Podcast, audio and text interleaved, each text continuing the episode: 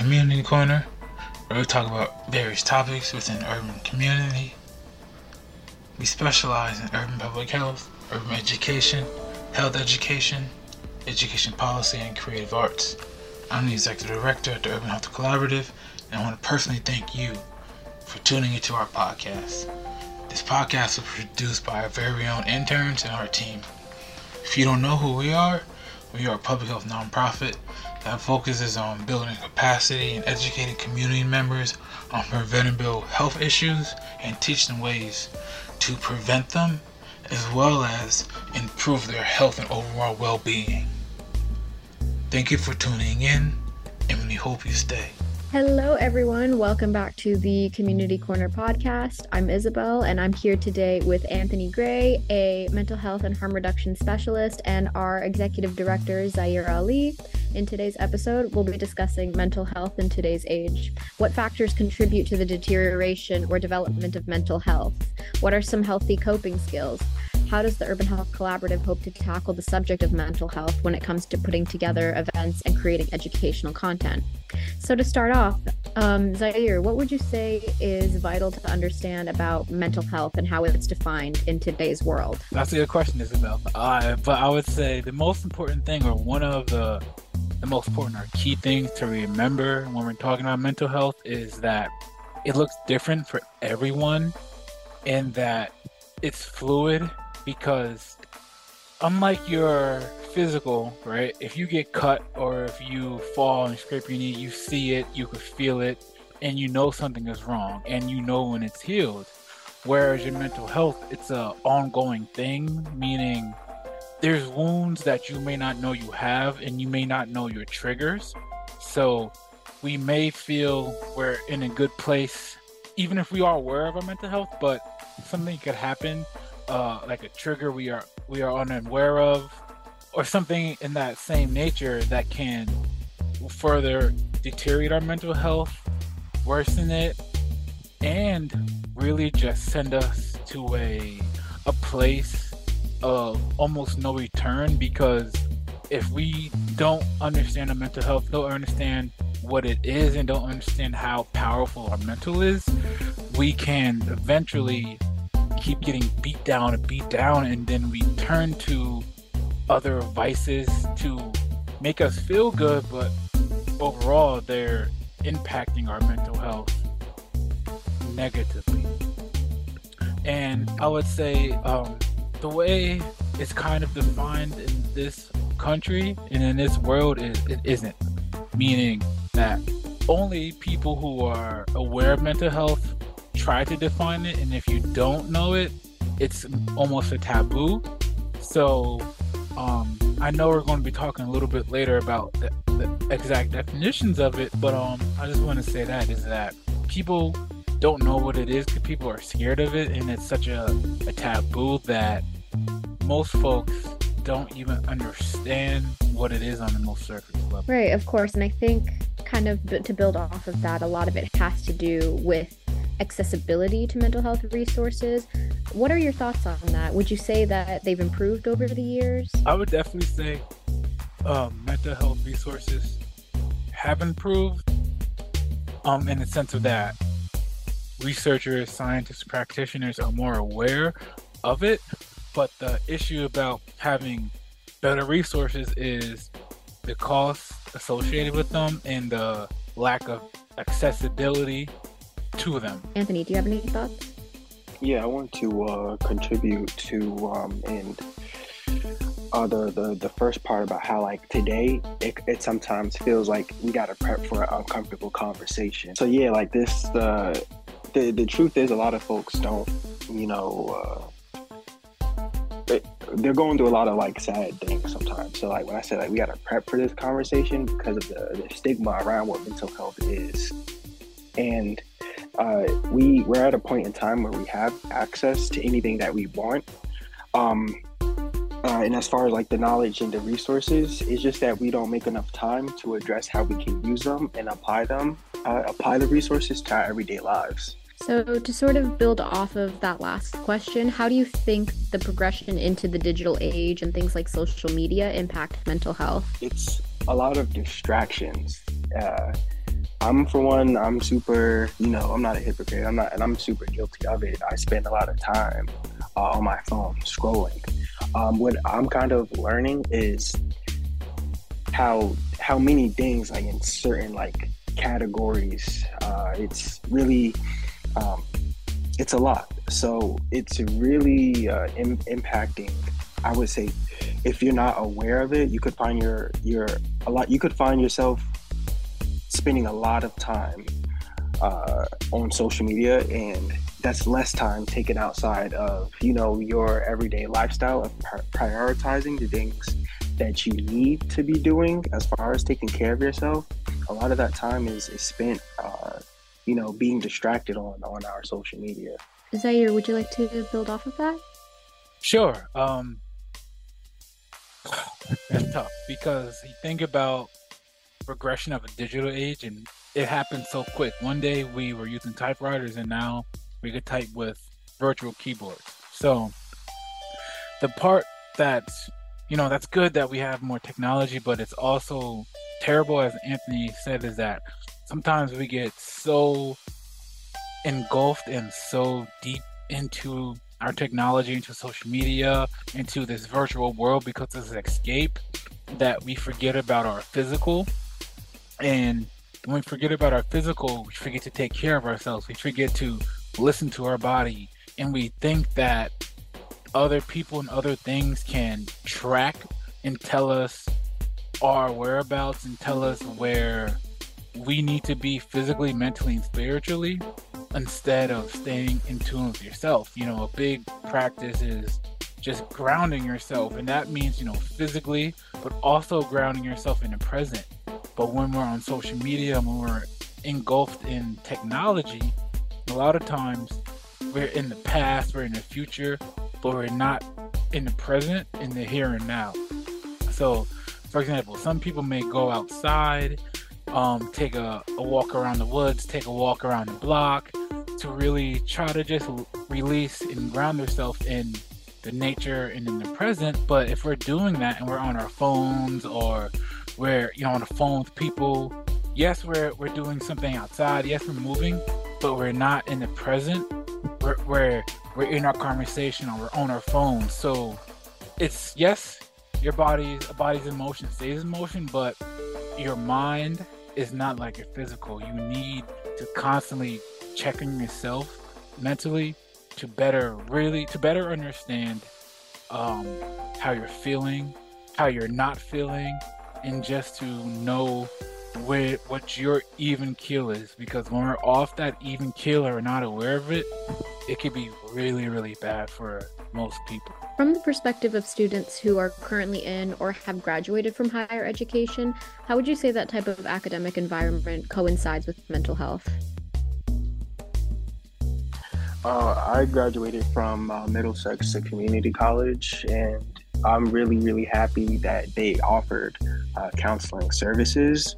Um, that and it, and it, was for free, and I'm pretty sure a lot of uh, schools do offer uh, the, the, the counseling services. So by uh, taking advantage of it, that kind of uh, gave me the opportunity to understand uh, what those safe spaces are about and talking about the things that I'm experiencing in life and having a professional sit there and listen to confirm and to affirm and to give me a guidance of like better options of how I could conduct my lifestyle based off of the way that I talk to myself and the conversations and relations that I have with people. Um, it was super, super helpful uh, for me. I definitely encourage every student to, you know, take some time to uh, check those services out because you know you never know what you know the their their school and then there's of course our personal life outside of school and sometimes we, we bring that into our academia which can definitely leave us for uh, distractions of uh, not, not, addressing the, the mental side of it and that type of performance is really important if you want to keep up you know your studies and good grades basically and um, i guess as a student who's graduated but also somebody who's a current student um, the school setting, the academic setting, if you have enough resources and enough people in your on your team to really champion you and support you, it can be a beautiful place. But if you come from a, a culture or a family, or just even at a school who doesn't have the mental health resources, who doesn't have the counseling services, who doesn't have people who are there for their students, um, academic settings can be detrimental to mental health because of the competitiveness, the fear of not being good enough, grades, tests, quizzes, um, even just some of the, the the threats that we see happening around the, the country. You know, it's um it can be scary, especially if you know you have students who've been home their whole life, but they never been away from home. It can be super duper daunting, and it can it could help it could help worsen people who have undiagnosed mental illness or mental health problems. Whereas if you're in a setting that has culturally competent counselors, that has groups, that has clubs or different organizations that are there to support students to foster a positive environment, it can it can be world of a difference because when we don't know or we don't have access to something that's for us and we don't have a way to get it, what's the point of having it, you know? Or if we have a therapist or a counselor who may be amazing, but they don't understand me where I come from or they don't try to, that's going to hurt me more than it's going to help me. So, schools and academic settings, they are a, a perfect place to, to, I think, breed a positive environment of, of health, mental health, and just overall well being. But they need to remember that you, the students are your clients and your customers, and without them, you're nothing. And we really, really, really need to do a better job of just being student first and really doing the hard work to meet them where they're at, no matter where they are at. As students, we're constantly immersed in our academic environment and therefore learning coping strategies, understanding how to balance work and life are all skills that are so important for us to learn. So, my next question is What advice do you have for learning about coping strategies? How would you describe your process of trial and error with many methods being offered? During my time and even in, in my work environment, the opportunities uh, that are are currently presented is the, the safe space. Uh, like you were saying, when we encourage taking care of each other, when we encourage taking the time for mental health, a lot of people that aren't uh, familiar with it um, do take the action of um, taking advantage of the services. Uh, for me personally, I came into uh, the counseling just based off of what I was feeling at my heart and based off of everything that I was feeling around me, knowing that uh, there was a support system, I reached out to it. And uh, I'm just really grateful that I've been consistent with it. And then I, I continue to take advantage of the resources and I continue to ask for help out loud and it was it's pretty funny because the the baby that doesn't cry, there's there's something you got to check up on that baby. You know, as as humans, we're all um, we're emotional creatures. So um, my my advice would be if if you feel something to kind of to, to trust that, to trust your gut, to trust. Uh, to honor yourself and, and, trusting that and that's a that's a form of self-love that's a form of self-care uh, because the pain is something that gives a signal to us that there's something wrong. So, really, by uh, staying true to yourself and addressing it and not being afraid, it's like I said, it's, it's really uncomfortable uh, to to be vulnerable just based off of everything that's kind of happening in in this world. It's really difficult to be vulnerable and to trust people with your emotions and with your heart. Um, but there definitely are safe places where you're able to do that and you're going to be supported and you're going to have that foundation to uh, continue to apply those options uh, back back to yourself so anthony in specializing in harm reduction could you describe the history of harm reduction workers and how the role they play um, as a mental health resource kind of works?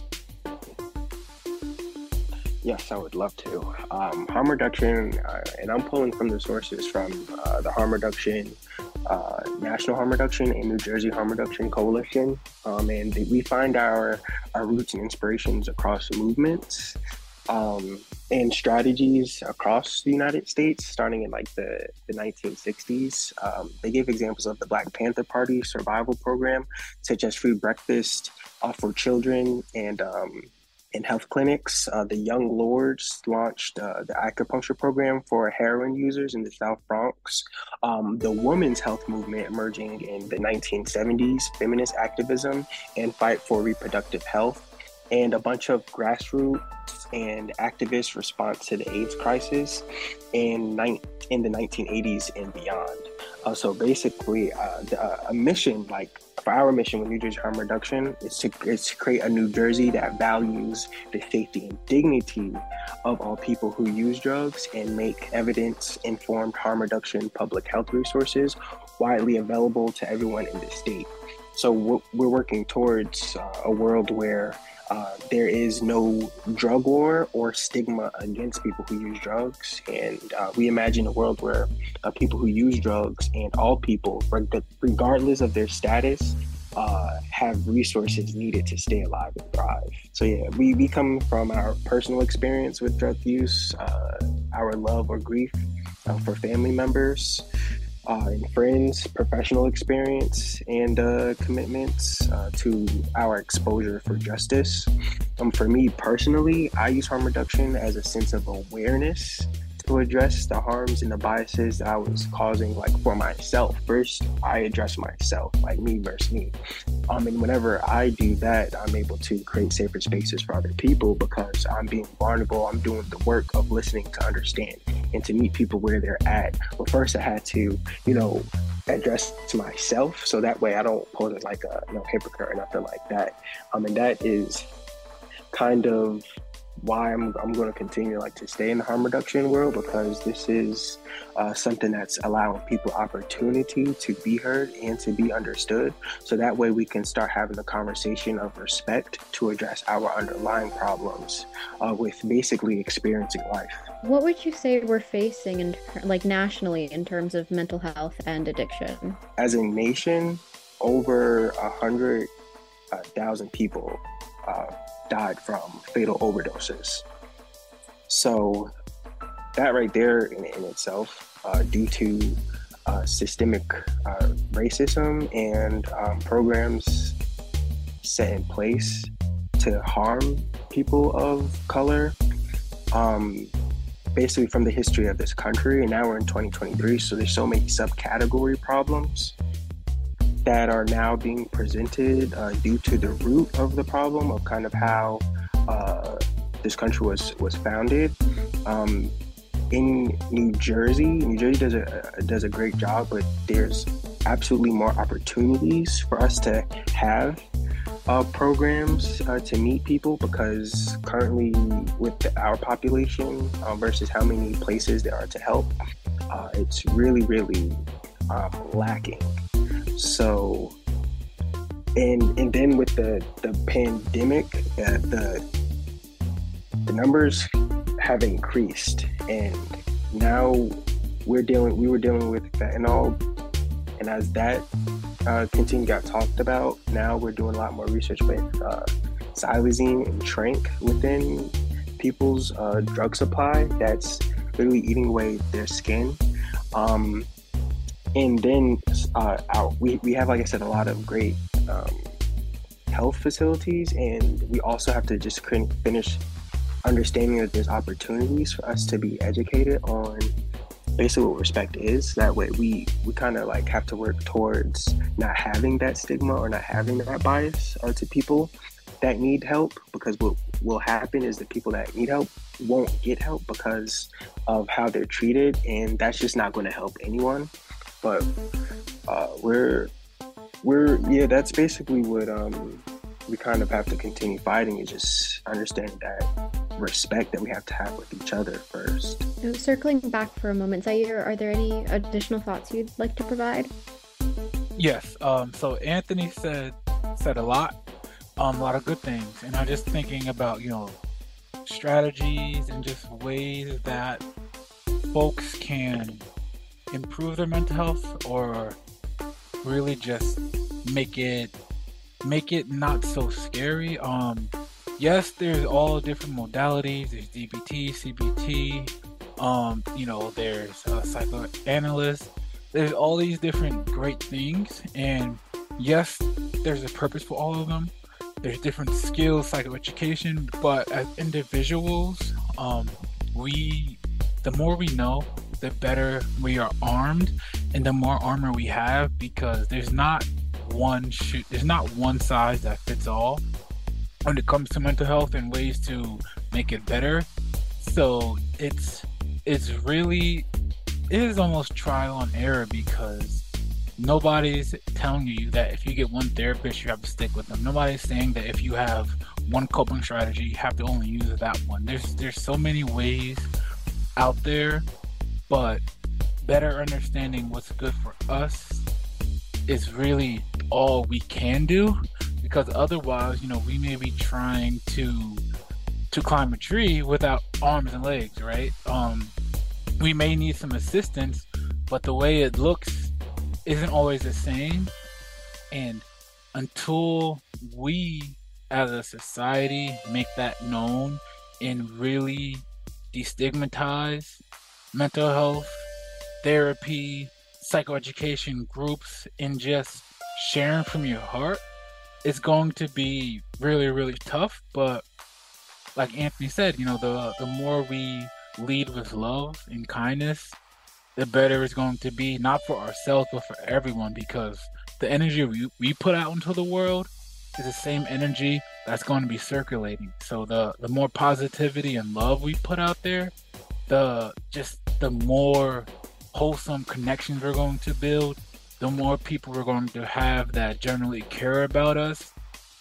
And it's just going to um, help nationally, I would say, with the, the different um, mental health crises that are going on post COVID, the opioid epidemic that's happening in urban communities and the suburbs. Um, it's there, there's so many facets to improving our health, but until we make it known that there are many ways to do it, there are different routes to get to overall healthy well-being, we're going to still be struggling looking for that one thing, whereas there's a lot of different pieces to the puzzle and and we have to just figure out what works for us and how we can create our puzzle, create our illustration, and really create our own playbook to follow. What are some notable statistics or facts that you feel everyone should know regarding mental health and addiction? Um, I would say I, I would talk on the mental health part, and I let uh, um, Anthony speak on the addiction aspect of it. But just meant just from the mental health aspect, right? So there are about 300 million Americans in this country, um, documented at least, right? And about 57.8 million of them are dealing with some type of mental illness. And when you when we break that number down um, to Black and Hispanic populations, there's 12% Black folks in this country as our last census, and 19% Latino Hispanic population. So that's roughly about 7 million Black folks are dealing with some type of mental illness, and about 11 million Latin people or or Hispanic people are dealing with some type of mental illness. And those are just the people who have clinical diagnosis. That's not to say the number of people who are dealing with some type of genetic illness or are dealing with trauma or anxiety or depression that they don't really understand. And when people don't understand what they're dealing with, they turn to substances, they turn to drugs, they turn to alcohol and sugar to to cope, to make themselves feel well and whole. And and we know that's not always the best way. Yes, there's um a use for substances. Yes, there's a use for prescription drugs, for for pills, for medication. But as Anthony could attest to, when people go down the rabbit hole and they're not really whole and they don't really understand what they're doing, that could lead to addiction. And addiction's not a negative thing. Addiction is a mental illness. And once we start categorizing it as that, we let's hope that some of this stigma gets lifted from it and that we can create environments and societies where we're not looking at people who may have some type of substance addiction as a bad person, as a crook, as a criminal. We should look at them as Anthony said earlier, a baby who's who didn't cry because their crying was their substance. So that's how they they felt whole or they were heard by doing something to make sure they're not a burden on someone else. Even though you're not a burden if you're hurting, but that's what we say here. You know, you have to pick yourself up by bootstraps even if you don't have any shoes. So I'm, I'm pulling this from the, the CDC, um, and it was in 2021, over 100,000 uh, drug overdose deaths occurred in the United States. This is more specific for New Jersey, um, and this is also from that website. Uh, black residents currently have the highest rate of overdose deaths among other racial ethnic groups in New Jersey. Among black residents, the rate of overdose deaths rose from uh, 54.6 per 100,000 persons um, in 2020 uh, to 65.9 per 100,000 persons in 2021. So that means it rose. Uh, for our Hispanic uh, residents, that rate also increased from uh, 24.6 uh, to 20 to 25.9. And in contrast, uh, the rate of overdose amongst white residents decreased 37.7 per 100,000 to 34.9. So um, those are those are some stats. I guess a little bit later we, we're going to talk about like kind of what that that means to us. What are initiatives being taken to develop resources to treat addictions? So, and this was uh, released in uh, July 28th in 2020.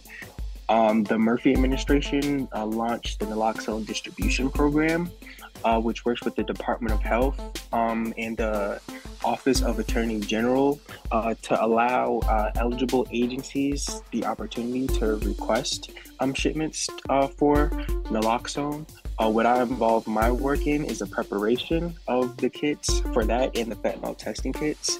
Um, and what they're doing, they're reaching, they're I mean, let me find here where exactly uh, this is being pulled from, um, because the the state is now working with first responder agencies, harm reduction agencies, uh, libraries, um, reentry programs, uh, shelter shelters, uh, churches, and in a, in a collaborative effort to assess where these overdoses were happening in New Jersey and like I said, it's a hotspot initiative. That's what they're calling it.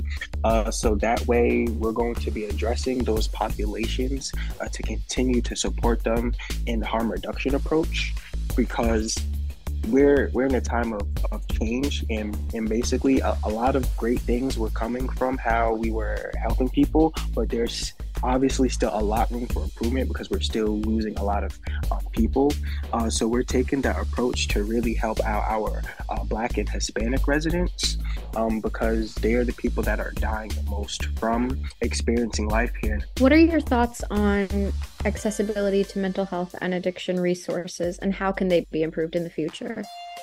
Um, I would say uh, similar to a little bit earlier is you know and even as like anthony said yes there's resources out there. People are doing things. Um, community-based organizations are doing things. But the the disconnect that i've been seeing a lot and just the research has been telling us is that the people who are carrying out a lot of these services or the organizations that are doing these services aren't really reaching the people that really really And it's a lot of times the people who need these services, they aren't aware of them, so they don't know the question to ask or they don't know the place to go. Or even if they do, they might not have the means to get there. So, uh, like Anthony said, you know, the naloxone, um, yeah, naloxone, the fentanyl testing kits. Those are those are great and those are great resources for people who know about them, places who know how to ask for them.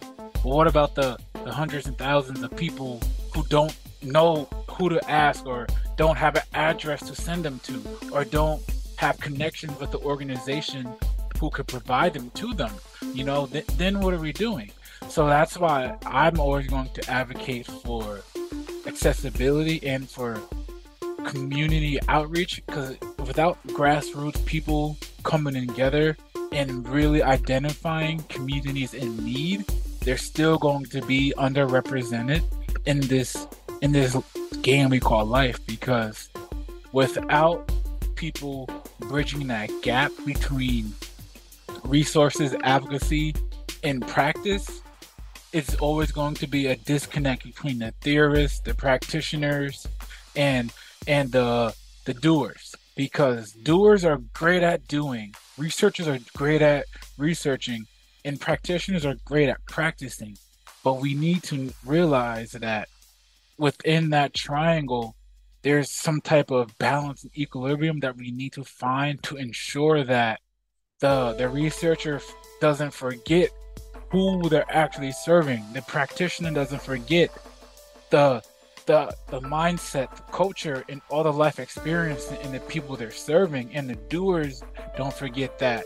Hey, sometimes you need to stop and reevaluate what you're doing because yes, what you've been doing for the last 20 years might be great, but look how much we may have evolved and look how much the the culture in your community might have changed. And if we don't take that second to reevaluate ourselves, even if we believe we're doing great work, even if the world tells us you're doing great work, you're still doing a disservice to the people that need to be served. So, Anthony, what is the mission of your agency and how do you apply it? So, I purchased my agency's AG's Agency LLC uh, last year.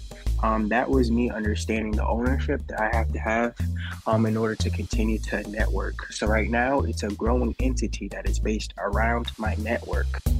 Um, so, basically, uh, what I'm going to do is continue to help develop uh, grassroots groups, uh, anybody that wants the service of kind of understanding uh, what a safe space is and how we can address ourselves in order to help out other people. Um, it's going to consist of a uh, political organ, um, which will be merging with other people that have already established um, who they are to basically go over. It's like a newspaper. We'll talk about the, the history, um, the hindsight, uh, the insight, which is like being present, and uh, foresight, which kind of sees into the future. So by collecting the successes um, from past organizers and also looking at the failures. That way, uh, we don't make those same mistakes and giving it an innovative new look with everything that's happening in today's um, world.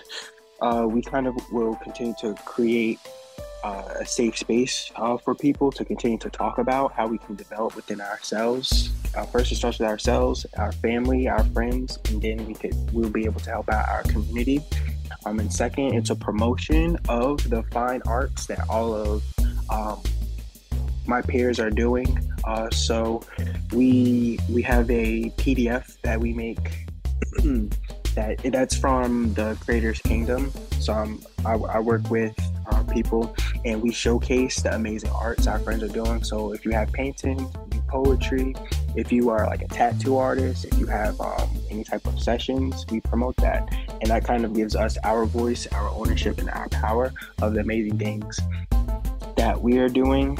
And as a collective, we're going to continue to uh, showcase how we support each other. We're going to showcase how uh, we stand with other people.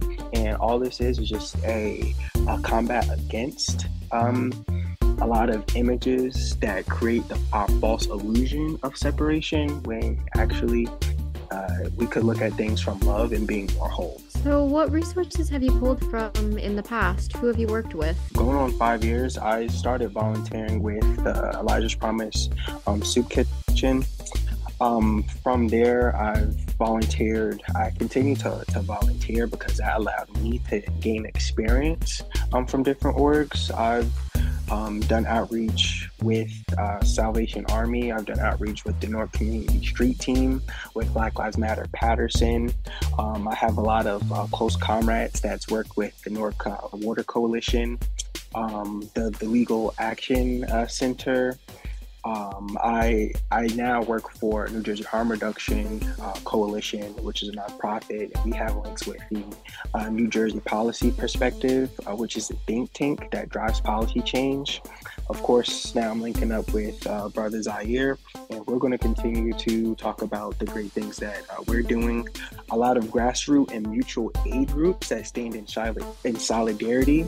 Uh, for example, uh, I started with Shiloh, supporting homeless, innovating 11 others. Um, Central Jersey DSA, um, Hope City Socialists for um, other options and opportunities to support people uh, where they're at. I also um, linked up with a lot of environmental conservation groups uh, for lifestyle. Uh, Works, the Wellness Rebirth Retreat. And uh, these are people that uh, travel to Jamaica to host uh, spiritually experiences um, through holistic lifestyles. Um, I work with the Love Bug Club, uh, which is um, a, a, basically a another safe space where you get to do um, yoga, be in community with people. Um, the Creator's Kingdom, like I said, that's our political organ to showcase the amazing arts um, that we're a part of. I have the the Big Brother Big Sister uh, mentorship. Uh, also reaches out to a lot of children. I also volunteer with them. Um, the Impact Church in South Plainfield, they host the big giveaways for families. And they have like this huge warehouse where people come in and they get things that they could use around their home uh, for free. And I've pulled from a lot of books. One main thing that's important. I want to say the the Peace in the Hood by uh, Mr. Akil uh, Bashir. They they study a lot of that out in uh, with the Newark Community Street Team. Um, so basically, we we I've been studying from like Black Panther. I've been studying from a, a lot of uh, organizers that have done this work already to kind of uh, take away the the good points and, like I said, create opportunities to address uh, the the failures uh, within this group. So uh, yeah, I also want to um, say we have um, even like a, a music thing, like for people who want to be creative with music with uh, Willie Ibises. We have like a SoundCloud, um, things like that. And a little bit more information on the Legal Action Center. They also ha- help fight uh, discrimination and uh, restore opportunities uh, for people. A lot of like uh, YouTube groups, um, like Earn Your Leisure, they talk about financial literacy. Like we also have to make space um, for that conversation. Uh, so basically, I had the mind frame as a uh, like a global humanitarian representative. So therefore, I had to address it on all levels, from the law, the politics, the, the human, uh, the children, our environment, um, and we're bringing all of that uh, ready. So that way, if you're interested, you have your own creative ability. You could find there's going to be a place for you, and if there's not, we're going to make one up because everything is made up and uh, we're using this opportunity to operate off of love. Also, that way we can stay forward uh, with our process and take care of each other. Wow. Um, I definitely want to say um, shout out to Shiloh because they were one of the first um, organizations in Middlesex County that I ever volunteered with, and I wouldn't say they they taught me everything I know, but they definitely showed me and put me in the position to see um, what the the houseless population looks like and really understand how much they're being beat down daily. And that's scary almost because most people today are one step away from being houseless you know one paycheck away. So it's like if we don't understand that and if we keep dehumanizing people we're we're only making our society worse. So shout out to shiloh. But i will also say you know um just resources that i pulled from i do a lot of different research. So apha journal american public health association um american psychological association the cdc center for disease and controls um Rutgers Library has a lot of resources. Um, CUNY Law, CUNY Library, and then also just reading, just reading different books by Paulo Coelho, Malcolm Gladwell. Um, man, there's so many, uh, I guess, resources out there I can I can name. So we're going to, uh, you know, share that on our website a little later on. But I would say the people I worked with, um, the the most notable folks or organizations that I worked with were possibly and most likely um. It's called the National Education of Early Education Research. That's how I started my career in research, working with them for a few years, and it really opened my eyes to you know to see like if we don't invest in our youngest populations and the people who teach them, we're doing disservice to the future of our country because the outcomes that we see from investing in early education in that workforce is tremendous. Um, we have so many inclusion, dual language classes nowadays because of these different laws and policies. Things like Abbott in New Jersey, expansion in New Jersey. Those are some policies and laws that helped improve what we see today. Um, it's it's exciting. So that's one organization. Um, I work at the School of Education at Rutgers. I'm doing learning just a lot of how higher education works, and now I'm working with um, New York City Department of Health and Mental Hygiene um, through through CUNY.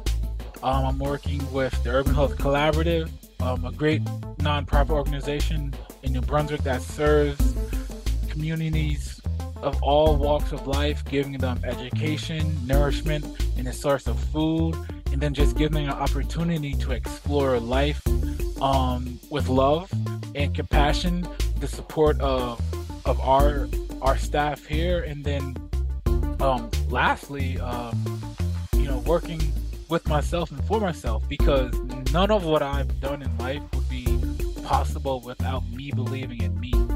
And not to sound like oh cocky or anything, but if you don't believe in you, who's gonna believe in you when nobody else will? Who's gonna believe in you when you're alone? So at the end of the day, you know, we could give a person everything they need, but if you don't teach them how to use it or don't tell them why, it's like, you know, what's the point of doing it? Um, so I had to go through the fire and flames of life, I guess, to better understand what I needed, what my people needed, and how to access my people to give them the resources we all need. What can we as individuals do to contribute to mental health uh, addiction initiatives, resources? Every, every day I give thanks. I, uh, I find time to affirm myself. I find time to assess myself, and that comes first.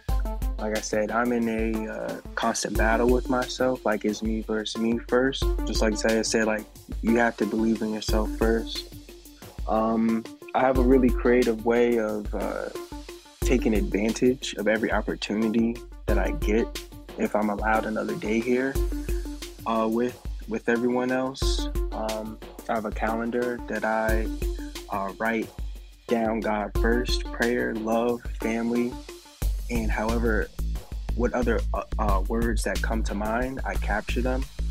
Um, so that way it gets me out of kind of trying to structure my creativity, like trying to put myself in a box because I'm not here to really just consume all this information. I'm also here to create and to be and to live.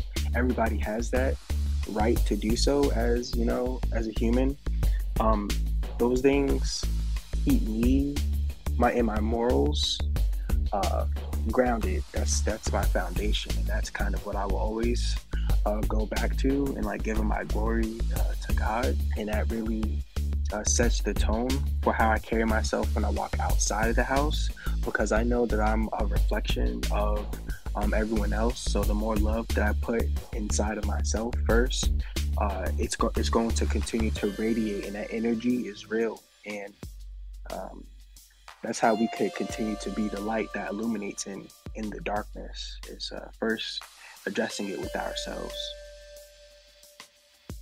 I um I I t- uh, wholesomely agree. And I feel like as individuals, first and foremost, we need to understand our why and understand who we are. Because until we understand our why, our purpose, and what we're here for, it's going to be extremely difficult to help others, to pour into others, and to pour into people who need your help and support.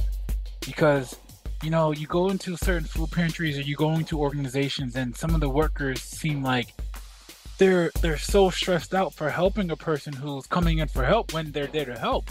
And it's like, wait, something's not right here. You are trying to be a helper, but you may not be receiving the help you need, or you may not care to pour into yourself. When we're working in this field of mental health, addiction, community empowerment, we're going to be screamed at, we're going to be yelled at, people are going to look at us like we're weird at times.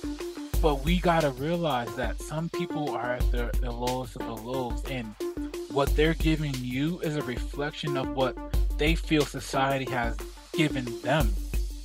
And if they feel beat down, broke down by whoever, how are they going to be open to accept help from us? How are they going to be open to understand the messages that we're trying to give them? So it's it's really, really, really important to to just better understand what people are going through. So I would say a lot of people, you know, if they really want to help in this in this field of mental health and, and addiction, volunteer. You know, talk to people who you wouldn't normally talk to. Put yourself in uncomfortable environments and situations so you can just fathom and experience a little bit of what some people may face on the daily because it's it's really really really difficult to work with people who you have no understanding of or work with communities who you're scared of because when people are down bad they're going to sniff out the BS they're going to see who's really really there for them and they're going to know the people who are trying to use them and they're going to let you know that you're not welcome. But the moment that you are welcomed by communities who who who who have been historically marginalized, that's the moment where you are able to find your purpose within this work because it's there's no magic formula to make it work. There's no magic formula to break down these barriers except love and compassion and putting yourself out there, opening up your your guts so people can see that you are vulnerable just like them. We all are dealing with something. But until we we say it out loud, until we speak into existence, it's just a thought. They're just feelings. And the more we internalize negative feelings, the the worst that we're going to feel inside. Stress, anxiety, they really do kill us. And we know as black Hispanic folks in this country, a lot of us, that's not good. We we breed off of love, happiness, and joy. But when we internalize evilness, anger, and sadness, we're feeling that. We're filling our bodies and our hearts up with that. So the more we pour into others, positivity and just pure love, the better we're going to be and the better our brothers and sisters are going to be, regardless of where they're from, regardless of their background, regardless of the language they speak. You don't always need to say words to communicate. What are some resources that the Urban Health Collaborative offers or hopes to offer as they move forward and continue to grow? Currently, we have worked um, in communities around us, um, such as like Piscataway, Newark, Plainfield, New Brunswick, um, and we've provided mental health workshops, especially during COVID. We we provide um, mental health outreach. We're trying to show people resources and just connect them to other organizations that are doing work that we don't have the capacity to do yet. And we currently have a food pantry um, because people don't realize, you know, if you're if you're hungry, how can you go to work? If you're hungry, how can you go to school and focus? If you're hungry and you have to choose between keeping your lights on or feeding your family, that's not okay.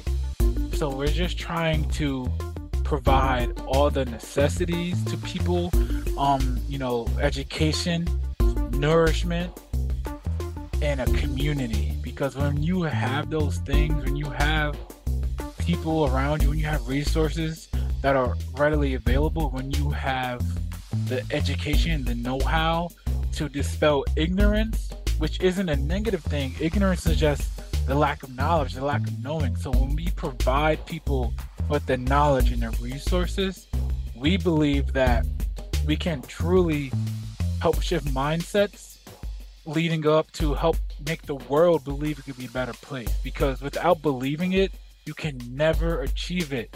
Yes, you need to see it, but even if you don't see it, believing it can keep you alive. Believing it can take you to the next level. And then lastly, you know, working with community organizations such as Anthony and his agency, um, collaborating with people like that, not only helps the community, but it helps each other because Anthony, his agency, his connections, they have so much knowledge and resources that I could never fathom, vice versa. But that's that's the part of this. That's why we are the Urban Health Collaborative because we create community, we collaborate, and we are here to improve health in urban communities. Um, and like I said, we're, we're you're, you're part of the community. So what what do you think, or I would say, what what resources would you say you have that are out here, or some places you could share, you know, that you know could help? Let's start uh, with where where we are here in um, in New Brunswick. I know Sundays I'm working with the, the grassroots organization uh, to provide its free clothes, food, and literature um, around people of the community. Um, we, we have like, we just start to set up like chairs for people to come sit down. Uh, some weeks we'll have music, depending if we have the, uh, the speaker. If it rains, we'll, we'll have a tent. Um, and basically, this is just meeting people where they're at and bringing resources to where the people are at, to where it's been proven that a lot of resources aren't going to these communities. Like even right here in New Brunswick, um, and I'm, we're going to continue to uh, support that um, with um, my my nonprofit, we're going to continue to like I'm, I'm running the the mailing program. So if you do need harm reduction supplies like naloxone, fentanyl testing kits, even condoms, uh, it's free and it's confidential. Um, I, I, work, me and my team, we work uh, really really hard to uh, make sure that New Jersey has uh, that uh, accessibility to harm reduction supplies. And I I want to just give uh, this group a, shout out here because last year I was providing safe spaces for people to come and uh, speak like open words, poetry things. That right there brought a lot of like connections that I've learned from. Um, and I always love those spaces where we uh, get to create and we get to be, we get to let these things off of our chest and we're being heard um, that's what the youth needs is just more safe spaces. So that's kind of what's going on presently right now. Um, and something mentioned, you know, about the clothing and community. You know, um, we we started the community corner, which is our, our thrift store, our outreach, and our entertainment. So the community corner studios, and all of it is really to provide community another avenue to share their thoughts, share their feelings, to open up conversations about mental health, to open up conversations about poverty, racism, and destruction that has happened to our communities historically, not just here in New Brunswick, not just here in New Jersey, but nationally, globally, because there's urban community, there's black and Hispanic people everywhere that are being beat down. So the community corner isn't just something to to showcase what we do or to give people a, a, a mic but you know we have our thrift store we have our mutual aid and those things are to provide community members with jobs and resources, to provide community with clothing that they need to help them, you know, get that job they need. If they if they don't have the clothes for their first few weeks of work, if they don't have their clothes for the interview, if they don't know how to make a resume, if they don't know how to do an interview, we're here for them because as Anthony said, you can't expect to help a community. You can't expect to help people if you don't provide them with the, the resources or the education or the knowledge they need. How do you think fostering a sense of community through organizations such as the Community Corner and the Urban Health Collaborative um, contribute to improving mental health? Um, similar to like Anthony said, you know, I keep piggybacking off of him because he's saying such great things. It's like when we really launched the Community Corner, um, it was a way to separate and distinguish, you know, just educating people on mental health, giving people strategies, and really trying to reach the youth, young adults, and just communities where they're at through music, through the arts, through just creating a foster, just creating a, a positive environment. So when we've had our coffee house nights or our, our just our, our musical and performing events, we try to base them all around health, mental health, or issues that we're facing in our personal life or we see in our community to to educate people and to spread knowledge in a non-traditional way because music hip-hop rap it's a global phenomenon. Um, some people have negative thoughts about it some people have positive thoughts about it but where we look at it you know urban culture it's it's whatever we can do to make us happy to show our culture, to show our vibrance. So, creating that space where people can come, share their stories, make a little money, um, raise money, and just foster a dope environment is, is crucial because we saw, yes, the Urban Health Collaborative, the education, all those aspects are needed, but unless you give people that full spectrum where they can unwind, get get let their hair down, and get to know each other a little bit, it's it's kind of redundant because yes, you're giving people all this information and stuff, but until you give them um, a representation of it physically, it's it's all in theory. So we try to you know put theory into practice through the community corner, through our, our events, and through some of the outreach and um, just artistic ventures that we do. And I would say, you know, Anthony, you you performed and you've been at some of those environments. Um, from your perspective on the outside, what would you say is, I guess, innovative or or new that we do that possibly sets us apart from other organizations or other places that are doing something similar? The, the black excellence that we carry kind of uh, shows for itself. Um, the the time that I that I spent in there, it was nothing but other people that that look like me, that related to me, and that also had unique and powerful stories and voices. So it was just really great to uh, to be a part of it. And those type of seeds that that we that we plant, those connections, um, we've been nurturing them, and now everybody ended up developing you know something for themselves. So I, I, really just give thanks. Like that's that's really coming from from our uh, natural creative ability. So it's really give thanks. What advice would you offer to members of the community who are interested in working in the mental health field